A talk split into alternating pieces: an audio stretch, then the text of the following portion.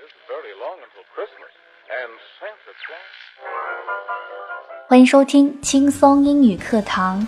Not every effort there is a harvest, but each time the harvest must be hard, which is not a fair, irreversible proposition. 不是每一次努力都会有收获，但是每一次收获都必须努力，这是一个不公平、不可逆转的命题。更多英语、 音乐、情感节目，敬请关注新浪微博 DJ Yuki 安夏。